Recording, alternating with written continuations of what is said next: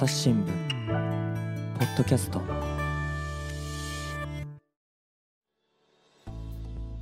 前回の続きからお届けします。で、えー、続いてどうですかね、やっぱり治安の話もね、聞いていきたいなと思うんですけれども、タリバンになってね、えー、これは良くなるのかもしれないなっていうふうに言われていたのが治安なんですけれども、実際に入ってみてどうですか？そうですね。あの、私、最初に入った時は、前任の乗り京記者と一緒に入ったんですけど、で、すごく印象的だったのは、あ彼があ私に、まあ、あこの街のここで、えー、以前、まあ何年か前に爆発がありましたとかっていうのを、こうなんか数分おきに、えー、車で走ってるとこう説明してくれたんですけど、えー、本当に危ないところだったんだなっていうふうに、まあ、その時は思ったんですけど、ただまあ、実際私がそうやって50日以上いた中でですね、もちろん爆発事案っていうのはあったんですけど、まあ、いろんなところに行けるようになったりとか、あで、街中にタリバンの戦闘員が検問してたり、巡回はしてたりするんですけど、この乗り記者と話してたのは、やっぱりすごく自由に移動ができるようになったと。いうのが、それがまあ治安の改善っていうところで、良かったと言える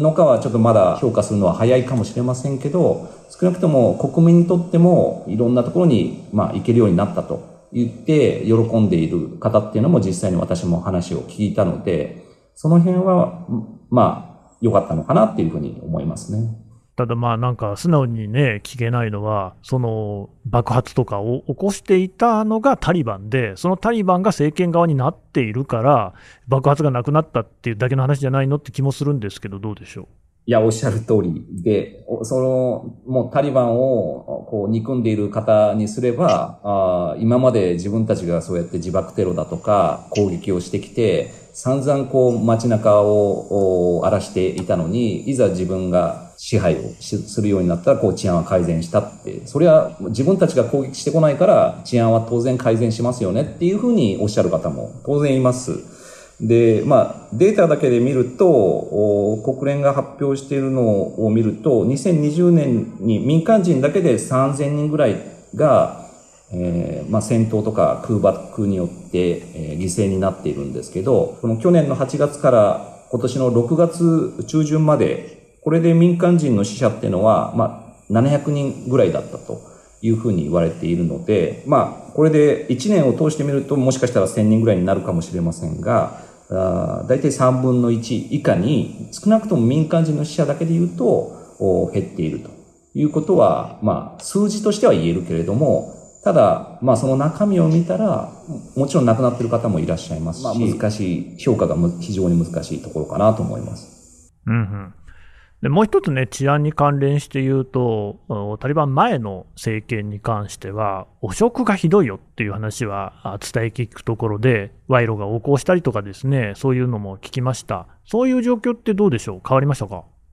そうですね。私、50日以上いて、賄賂を求められたことっていうのは一度もなかったんです。あの、タリバンの戦闘員だとか、もしくはその役所内で。これは、あの、本当に申し訳ないんですけど、アフリカの某国だと、もう空港に着いた途端に空港の職員からなんかちょっとコーヒー飲みたいからお金をとか、あ、この、なんかあなたの服着てるのいいからちょっと私にプレゼントでくれないみたいな、そういう経験があったんで、私は。だから、このアフガニスタンでタリバンの取材をしている中で、そういったものが一回もないっていうのは、私にとってはすごく新鮮な驚きでした。うん。じゃあまあその辺は良くなったんですかね。そうですね。あの、それで汚職が少なくなった、もしくはなくなったっていうふうに、えー、市民の方喜んでる方もいらっしゃいましたし、えー、タリバンの暫定政権もやっぱりその汚職はもうなくなったんだと。いうふうに、えー、アピールしているところではあります。まあ、実際にその汚職がゼロになったかっていうと、そこはやっぱり難しいところかなとは思いますけれども、少なくとも旧政権時代っていうのは、えー、汚職がすごくもう政府の幹部からもう、例えば警察官、もしくはあ街中の役所の職員一人にとっても、汚職がいろんなところではびこっていた。それがまあやっぱりタリバンの最こうっていうかこう、タリバンが復権をしたきっかけの、まあ理由の一つ、大きな理由の一つになったんじゃないかって言われているので、それに比べると、まあ良くなったのかなというふうには思いますね。あとそのね、前の政権の時代だとですね、それこそ国際社会から援助をもらうために、警察官の数をですね、水増しすると、本当はそんなんじゃないのに警察官だって言い張るみたいなことでお金を落としてもらうというような話も聞きましたが、この辺はどうですか？変わりましたか？うん、この辺はあの、国際社会からそうい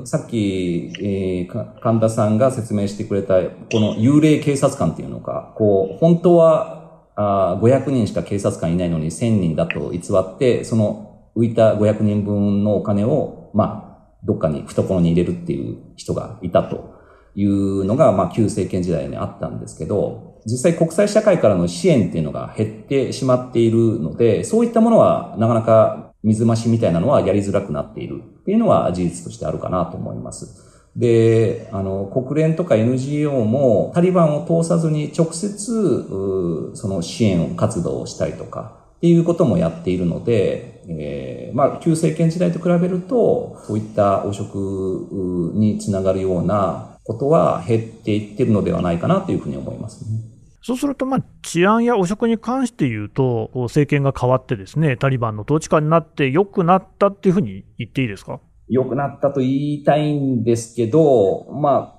やっぱりそのタリバンになって、この旧政権時代のその治安機関の人とか、もしくは旧政権時代のこう役人みたいな人が、こう裁判もなく殺害されたというようなレポートもありますんで、で、実際あの、アフガニスタンで今問題になってるのはやっぱり、えー、過激派組織のそのイスラム国、まあ IS っていうような組織の勢力が活動していて、まあ、9月上旬にもこう、ロシア大使館前で自爆テロとみられる攻撃があって、大使館の職員とか6人ぐらいが亡くなるっていう事案もありましたし、えー、私がその滞在している時も、やっぱりモスクだとか、クリケットの競技場だとか、あその人通りが多い、えー、通り沿いとかで、まあ、爆発があったりして、えー、こう、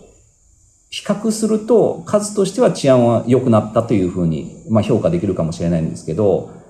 外国人が気軽に行けるかって言われると、ちょっと違うなっていう感じはしますね。うん、なるほどね。で、あと、まあ、このタリバン統治下での問題っていうことになるとですね、非常に大きな問題が、えー、教育、とりわけその女性に対する教育ですよね。えタリバンになってから中学生、高校生の年代の女性っていうのは通学ができなくなったっていうことですよね。そうですね。あの、いわゆる日本でいう中学1年生から、まあ、高校3年生の年代にあたる、日本でいうと大体、まあ、13歳になる年の女の子っていうのが学校に行ってはいけませんというふうに言われていて、まあ、それが今も続いているっていう状態です。この年代のあの、女性、女子生徒、生徒じゃないんですかね、女子にも話は聞けましたか？はい。あの、何人も話を聞きまして、やっぱり、えー、話を聞いた女の子たちはもう、全員がこう学校にまた行きたいと。それは勉強したいっていう子ももちろんいますし、えー、友達に会いたい、まあもしくは先生に会いたいと、えー、家の中でこう閉じこもって、例えば家事の手伝いをしたりとか、何もすることがないっていう状態よりは、学校に行って、本当にたわいもないことを話したり、そういった時間っていうのがどれ、どれだけ貴重だったかっていうことを、この1年でもう痛感したっていうふうに、あの、女の子たちは言ってましたね。うん。これ、あのね、なかなかその学校に行けないっていう状況で、彼女たちはしかし、自分がこう学習したい、勉強したいっていう、そういう気持ちある、何かこの受け皿になるようなことっていうのはあるんですか？はい。あの、もちろん全員、あの、今学校に行けてない対象の年代の女の子たちっていうのは、国内で100万人以上いると言われているんですけども、地域とかによっては、えー、NGO だったりとか、もしくは有志の人たちが、えー、隠れ学校って言われる、まあ、こう民家の部屋の一つを貸し、まあ、借りて、そこにその学校に行けてない女の子たちを集めて、えー、数学だとか英語だとか、そういったものを教えている、そういったものを取り組んでいる、まあ、団体っていうのもあります。で、私もアフリ、アフガニスタンの中部の村でそういった活動をしている様子を取材に行かせていただいたんですけど、朝の6時から8時まで数学とかそういったものを教えてたりとかですね、英語を毎、もう週5日毎日1時間教えてくれる、そういった活動をしていて、で、驚いたというか、その教えてる先生の中にも、もう18歳の女の子がいて、で、彼女は、小さい時にその学校以外に英語を勉強する、そういう習い事をしてたということで、英語が得意ということで、この教員代わりというか、あをして、えー、他の、もうほとんど同世代の女の子たちに英語を教えているというような状態でした。うんこういうね、女性や女子への教育っていうのは、前の、タリバン前の政権では行われていたのに、どうしてタリバンはそれを認めない、えー、や、やらせないんですかね？そうですね。やっぱり、あの、私がタリバンの暫定政権で教育省っていうところがあって、そこのまあ幹部に取材をしたところ、タリバン戦闘員っていうのはどうしてもその地方の出身者が多くて、で、地方に行けば行くほど、考え方、保守的というのが正しいかわからないですけども、女性は10代のうちに結婚をして子供を産んで、えー、家の中で家事をしたり育児をしたりするっていうのが、あまあ女性としての役割というの、そういった考え、もしくは慣習っていうのが根強いっていうのがあるというふうに言ってましたし、なので、え、タリバンにとって彼らが強力な、まあ、支援者もしくは支持者なので、彼らの、まあ、言うことっていうのも尊重しなくちゃいけないということで、それでなかなか女子教育っていうのを再開できない。これが大きな理由の一つだっていうふうに言ってました。うんあの教育だけじゃなくて、例えばその女性に対してね、えー、ブルカといいますかね、全身を覆う服があるんですけれども、この着用を義務付けるっていうような話もあったようですよね。そうですね。今、あの、目以外の部分を、まあ、布で、えー、覆うようにっていう命令を出していまして、で、まあ、ブルカと呼ばれるようなもう、目、目は網状にしてようやく見えるかなっていうぐらいの、そういった、えー、服を着ている方もいらっしゃいますし、中には、あの、マスクをして、えー、コロナ対策じゃなくて、まあ、顔を隠すためのマスクをしていらっしゃる女性もいますし、で、まあ、命令をタリバンはしたんですけど、そこまで徹底されてないので、地域によっては、あの、まあ、ヒジャブと呼ばれる、こう、頭に巻くスカーフのようなものをするだけの女性っていうのもいました。うんうん。で、まあ、なんかその、こういうことをですね、えー、指示、指導しているっていうふうに言われてるのが、その、完全懲悪省っていう、えー、善を進めて悪を懲らしめる省と書いてね、完全懲悪省っていう省が、省庁が、あの、今のタリバン政権にはある。で、しかもそこに、あの、取材に行ってきたんですよね。そうですね。それは、あの、のりきょう記者と一緒に、はい、行きました。あの、どんなこと話してました？なんでそんなことするんですかね？えっ、ー、と、彼が言ってた、その報道官っていう、まあ、幹部に、うん、話を聞いたんですけども、彼が言ってたのは、女性の尊厳を守りたい。守らなくちゃいけないと。男性は。えー、で、女性、例えば、その、服装にしても、えー、男性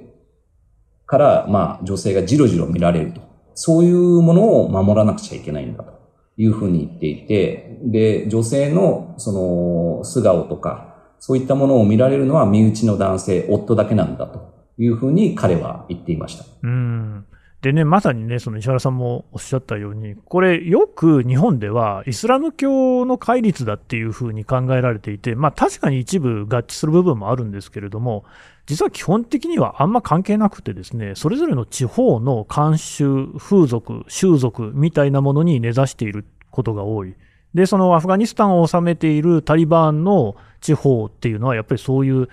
伝統的というか保守的というか考え方が根強いっていうところが反映されている様子なんですかね。そうですね。あの、神田さんが今おっしゃったようなのがその通りなのかなというふうに思いますし、やっぱりそのブルカ、服装一つにとっても、カンダハールとかヘルマンドとか、そういった南部の地域、あの、タリバンが強いとされている地域では、やっぱり女性も全員と言ってもいいと思うんですけど、ブルカを着用してましたし、えー、一方で、バーミヤンとか、もしくは首都のカブールとかっていうところでは、まあ、ブルカを着用してる人もいるし、してない人もいるっていうような感じで、やっぱ地域とか、あそれぞれによって考え方、慣習っていうのは違うなっていうふうに感じました。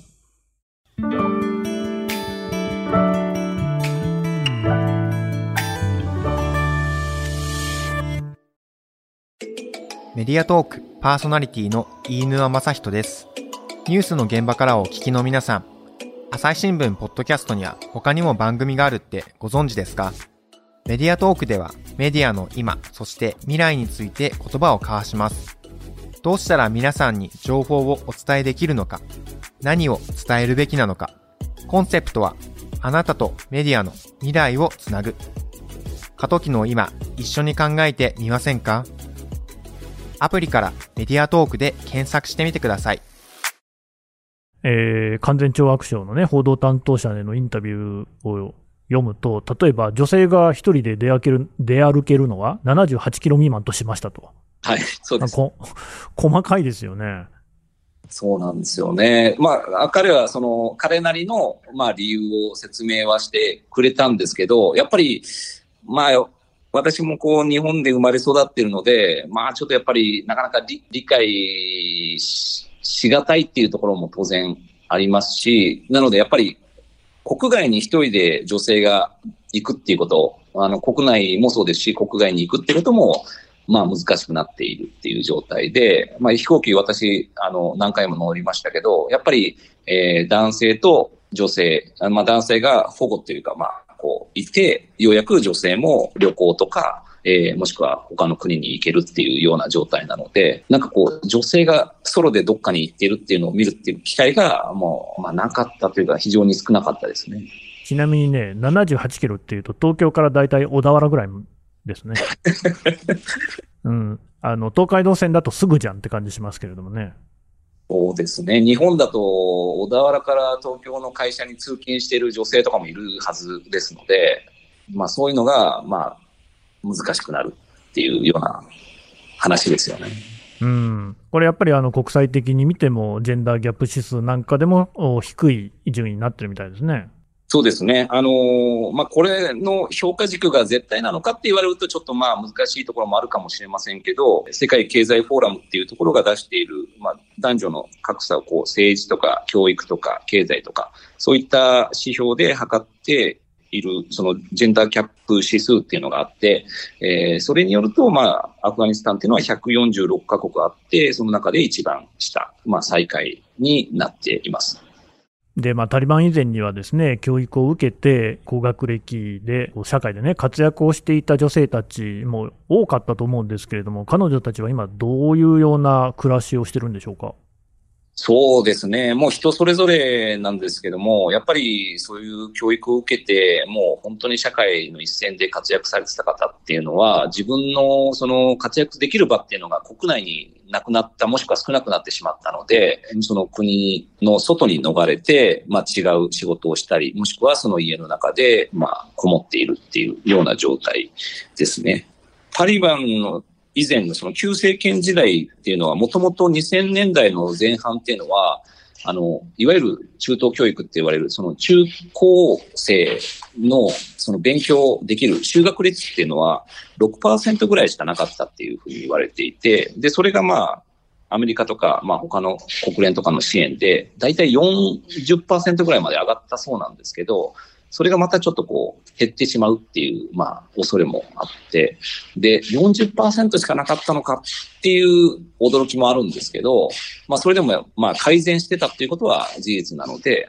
えーそれがまあ今後女子教育が認められない中でどうなっていくかっていうのはすごく懸念の一つですね。ちなみにですね、あの、アフガニスタンのお隣でね、わりかし、あの、日本から見ると同じように見えるんじゃないかっていうイランっていう国ではですね、私がいた頃は大学進学率というか進学しているね、人の割合を性別で見ると、6割が女性で4割が男性でしたね。なるほど。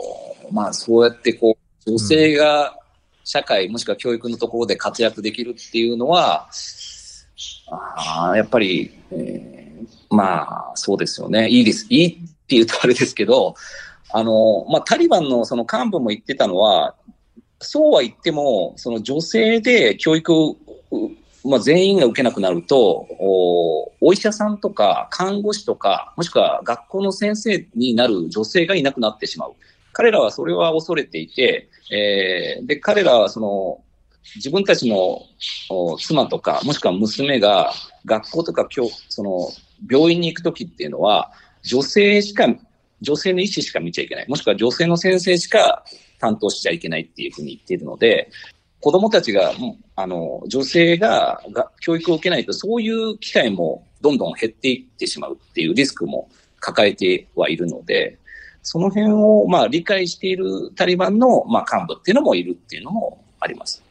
うん。何言ってんのかな？だったらさっさと中高をね、復活させなさいっていうふうに思っちゃいますけどね。そうですね。だからやっぱり日本も含めて国際社会としては早く再開してくださいと。おまあ、もっと強い言い方かもしれませんが、えー、っていうのはもういろんな機会で言っているんですけど、やっぱり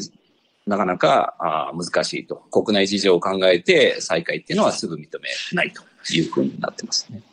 ところで、まあ、その50日間もアフガニスタンにいるとですね、いろいろな人に会ったんだろうと思うんですが、やっぱり日本のイメージでいうと、タリバンというとね、こわもてっていう感じがしますが、実際にこうは話したり、触れ合ったりしてみると、どんな人たちがいました？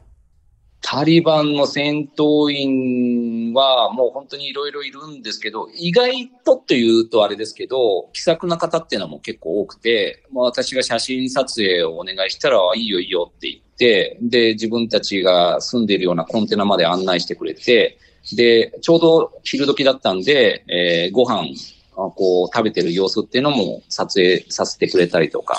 えー、で、彼らが食べてたのは、まあ、パラウっていう、こう、日本で言うと炊き込みご飯とか、まあ、ピラフみたいなものとか、あと豆の煮込みとか、そういったものを食べている様子を、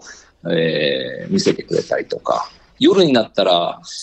あ結構驚いたんですけど、アイスクリーム屋とかあで、あの、銃を持ったタリバンの戦闘員が、普通にそのアイスをなんか家族連れに混じって食べている姿とかも見たりとか、マンゴージュースこう、えー、お店のテラス席で飲んでる戦闘員がいたりとか。で、彼らの中では英語を中には使う人もいるので、そういう人とこう気さくに会話したりとか、っていうこともありました。うんうん。あのね、えーと、イランだと、イランもまあ、比較的ね、そういう、こう、戒律の厳しい国なんですけれども、あの、下部音曲の類っていうのは基本的に禁止で、すごく伝統的なイラン音楽みたいなの以外は、例えば、あの、もってのほかっていうのは西洋のね、えー、ロックであったりとかね、そういう音楽とか全くヒップホップもダメだったんですけれども、これはアフガニスタンはどうですか？えっ、ー、と、タリバンもそういったものはあ禁止していまして、なので、あの、いわゆる旧政権の時代は、その音楽、楽器とかを演奏する人たちっていうのは、いろんなところで、こう、仕事があって、で、学校もあったんですけど、彼らも国外に多く逃れてしまったっていう状態なので、例えば車内、車の中で音楽をかけるのを禁止になったりとかするので、なんとなくちょっとこう私からすると物足りないっていうか、こう、ちょっと長距離移動するときに、やっぱり、あの、外の景色見てても飽きてくるので、音楽かけたいなと思ってても、ああ、禁止だったこの国は、と思って、ちょっと躊躇するようなところがありました。うん。あとですね、まあ比較的イランで知られた話として、えー、サッカーの試合にですね、女性が観戦に入れないと、今ちょっと状況がどうなってるのか、つぶさんには知りませんが、ただこれ実はもうちょっと正確に言わなきゃいけなくって、男性サッカーの試合は女性が見られないんですよね。だから女性サッカーの試合は男性は見られないんですよ。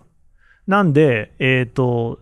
ただま基本的に、ワールドカップの予選とかで人気のあるサッカーの試合が男性に偏っているので女性がスタジアムに入れない問題っていうのがクローズアップされてたんですけど、まあともかく、アフガニスタンの場合、スポーツ観戦はどうですか？スポーツ観戦はですね、えー、っと、私、クリケットの試合しか見に行ってないんですけど、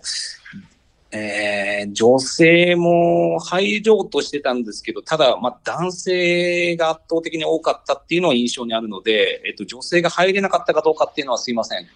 ちょっと裏が取れてないというか、ただ、うん、男性しかもしかしたら入れないのかもしれませんし、もちろん女性のスポーツっていうのも旧政権時代あったんですけど、そういったものはやっぱり認められなくなっているので、制限を受けているので、その辺は変わってしまったなっていうところはあります、ね、あの、デートとかできますか？デートはできないですね。あの私が行ってやっぱり日本人の感覚からすると驚いたのは、遊園地とか動物園とか、もしくは公園を、えー、男女のそのカップルとか、もしくは夫婦でも、えー、動物園とか遊園地も夫婦でも入れないんですね、一緒に。えー、というのは、あの、タリバンが命令をして、えー、動物園のこの曜日は男性の日、えー、この曜日は女性の日っていうふうに決められたので、えー、例えば私が動物園とか遊園地行った日はもう男性でだから僕は入れたんですけど、女性でだったら取材できないというような状態で、だから園内に入っても、なんかタリバンの戦闘員たちがこう動物とかの写真撮ってるっていうのは見えたんですけど、なんかこう日本でおなじみの、まあ夫婦揃って家族で子供たちがいてっていうのはなかなか見れない状態でしたね。うん、まあ、なかなか窮屈な印象を私は受けますけれども、どうでしょう、もちろんね、あの人それぞれなんだと思いますが、タリバン戦闘員以外のですね一般の人たちの受け止め、政権が変わってどうだっていうような話っていうのは、えー、聞けましたか？そうですね、まだ1年なので、えーまあ、この後良くなるんじゃないかっていう人もいましたし、え、で、治安が良くなった、汚職がなくなったっていうふうに、えー、まあ、評価している方もいらっしゃいましたし、一方でやっぱり経済がもう本当にしんどくなってしまったんで、もうそれを何とかして、もう治安はいいから何とかしてくれと、経済を。っていう方もいました。なので、ちょっと受け止めはこういろいろあるんですけど、やっぱりその動物園とか遊園地もなんか、えー、2年前までは家族で一緒に夫も入れて入れたのにっていう、まあ女性もいて、その女性はその男性デーに来ちゃったので、自分だけ入場が認められなくて、仕方ないので、息子たちだけ園内に入って遊ばせたんですけど、で、出入り口のところで自分は、まあ、何時間も待つと。いうような状態で、やっぱりその窮屈さっていうのは、国民の多くは感じているところで、その娯楽がやっぱり少なくなってしまった、この劇場だったり映画館だったりとか、そういったものを気軽に楽しめるっていうような社会ではなくなってきているのかなっていうのはあるので、その辺でこう不平不満っていうのは、あ持ってる方っていうのは多いのかなと思います。うんでまあ、その非タリバンのですねアフガニスタン人の代表格というのがですねと言っていいのか分かりませんけれども、えー、石原さんがねインタビューをしているカルザイ元大統領。えちなみにですね、元大統領って言っても、あの、ガニさんっていう人は、ガニ元大統領はですね、えー、タリバンが首都のカブールを制圧すると、まあ、早々に国外脱出しちゃった人なんですが、カルザイさんはその前の大統領で、えー、まだね、アフガニスタンにとどまって、タリバンとも交渉を続けているという方だそうですけれども、これ実際にですね、インタビューしてみて、この今のタリバンに対する思いとか、どんな話してました？そうですね、カルザイ元大統領が一番あの、力を入れて話してたのは、やはり女子教育の問題で、えー、タリバンに対しても、もうすぐに再開をするようにっていうのを求めていると。で、えー、カルザイ元大統領は、あの、日本の大使が、その、アフガニスタンに来た時も、頻繁に会談、協議をしたりとかですね、えー、まあ、双方のこう、橋渡しというと言い過ぎかもしれませんけど、まあ、双方に顔もうつなぎができるという立場で、えー、いろんな方とこう話し合いをしていらっしゃるということで、えー、で、カルザイ元大統領も実際に娘さんがいるので、もうこの女子教育が認められないっていうことは、もう自分たち家族にとっても、まあ大きな出来事だっていうことをおっしゃっていて、で、それはまあ彼だけじゃないんですけど、まあそういったところもあって、彼がそういう、こう、まあ伝えたいっていう、えー、ところもやっぱり女子教育の問題になったのかなっていうふうに思います。うんどうでしょう、まあね、ここまでのいろいろな話ありましたけれども、総合して石原さんが考えて、ですね今後のアフガニスタンの行方、見通し、どうでしょうか？いやー、非常に難しい質問なんですよね。今後どうすればいいかっていうのは、人によって、特にその日本がじゃあどうすればいいのかっていうのは考え方がいろいろあって、えー、もうアフガニスタン構ってられる場合じゃないですよねっていう方も中には、その日本の、その外務省の関係者とかに話を聞いてると、言う方もいらっしゃるんですね。もうあの、アフガニスタンっていうのは、こう20年間、日本も多額の支援をしてきましたけども、で、えー、タリバンになってしまっても、その旧政権っていうのは崩壊したんだから、もうほっといても、あほっとくっていうところまでいかないにしても、関与をなるべく小さくする方がいいんじゃないかっていうことなんですけど、一方でやっぱりその、これまで支援してきて国づくりを支えてきたっていう、そういう、まあ、同期的な責任っていうと大げさかもしれないですけど、そういうのもあるので、えー、少なくとも、そのアフガニスタン国内で、大体まあ、全人口の半分ぐらいの方が今、その、人道支援を必要としているというふうに言われているので、こういった方たちに向けての支援、特にまあ人道支援っていうのは継続していかなくちゃいけないっていうふうに、それは日本も含めて国際社会がしていかなくちゃいけないっていうふうには強く思います。えー、その、まあ理由の一つでもあるのは、やはりこう、まあ、アフガニスタンを孤立させるとですね、えー、そのテロ組織、まあ IS、さっき言った IS とか、他の、まあ、グループっていうのも、活動拠点をそのアフガニスタン国内に設けて、えー、まあ、えー、そもそもこう2001年にアメリカで同時多発テロっていうのがあったっていうのも、あそれが国際社会がアフガニスタン、まあ日本も含めてですけど、関与する大きなきっかけになったあ一つの出来事なので、まあそういったそのテロが100%起きないっていう保証はないので、その、そういったテロ組織の、こう、温床にさせないということで、関与を続けていかなくちゃいけないかなっていうふうに私は思います。うんまさにね、その記事の連載の中でも、アフガニスタンはね、文明の十字路ですという説明があって、確かにこれ、地球儀なんかを見ると、本当にアフガニスタンって大事な場所にあってですね、東を見れば中国があって、南の方にはインド、パキスタンがあり、西へ行くとですね、イランやトルコや、まあ、中東が広がっていて、北はロシアなんですよね。で、この、まあ、まさに文明の十字路であるというところで、えー、一番ちょっとね、あの、こちらから見ていて大丈夫かなと思うのが、それこそその孤立したり、あるいはそのロシアや中国のブロックに入ってしまうっていうような感じになるのかなと、なってしまったらどうなるのかなっていうあたりなんですが、この辺どうでしょうか？そうですね。まあ中国、ロシアも、まあブロックに入れたいのかもしれないですけど、どこまでそのメリットが彼らにとってもあるのかっていうのは測っているのかなっていうところはあって、あのー、私も中国のビジネスマンとか政府関係者とかっていうのを何人も見ましたし、滞在中。えー、で、ロシアは大使館を、まあ、こうずっと続けていて、で、なのでロシア大使館が、まあ、えー、自爆テロの標的になってしまったわけですけど、その関与を続けてる国っていうのはあるので、もうもちろんタリバンとしては、そうやって自分たちと関係を強化していくっていう国と仲良くやりたいっていうのは当然、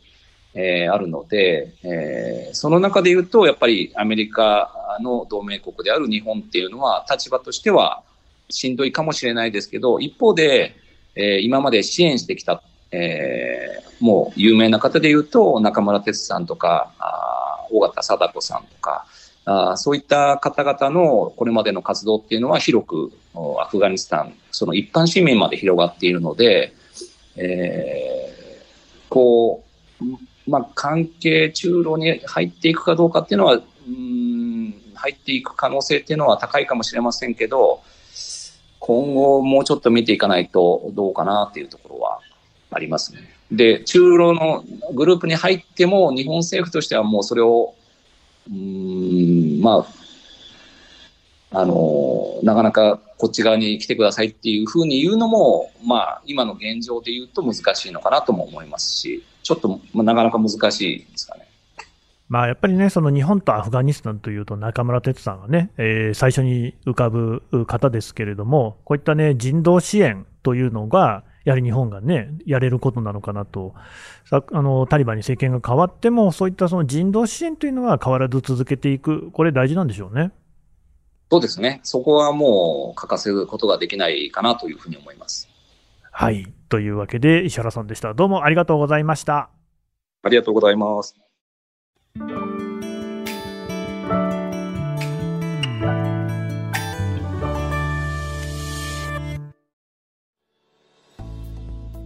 はい、えー、ニューデリー支局石原隆記者のお話を伺ってきました。さてね、石原さん、今回ね、いろいろお話を伺いましたアフガニスタンの件、えー、朝日新聞デジタルで記事でまとめて読めるということですね。そうですね。はい。混迷の十字路という、まあ、連載をしていまして、それ以外にもアフガニスタン関係の記事っていうのを今日紹介したあ記事っていうのが読めるようになっています。はい、えー、こういうね、記事の一部に対しては、えー、ポッドキャストの概要欄からもリンクを貼っておこうと思いますので、ぜひね、お読みをいただければと思います。それと、あの、ツイッターもやってるんですか？はい、あの、細々とやってますので、よかったら あの、ご覧ください。はい、えー、ツイッターのアカウントへのリンクも貼っておこうと思いますので、ね、こちらもよろしくお願いします。石原さん、どうもありがとうございました。ありがとうございます。はい、えー、最後まで聞いていただきましてどうもありがとうございます。朝日新聞ポッドキャスト継続に向けましてですね、ぜひお力添えをお願いします。えー、アプリお手持ちのものからですね、フォローをしていただきますと、えー、力になります。それから、えー、レビューをつけていただく、え感想のフォーム、これも概要欄にご用意しておりますので、こちらからですね、えいろいろご意見をお寄せいただくと大変励みになります。また、あの、ツイッター上にコミュニティというのも設けております。こちらではですね、情報の先出し等もしておりますので、ご覧いただければと思います。朝日新聞ポッドキャスト、朝日新聞の神田大輔がお送りしました。それではまたお会いしましょう。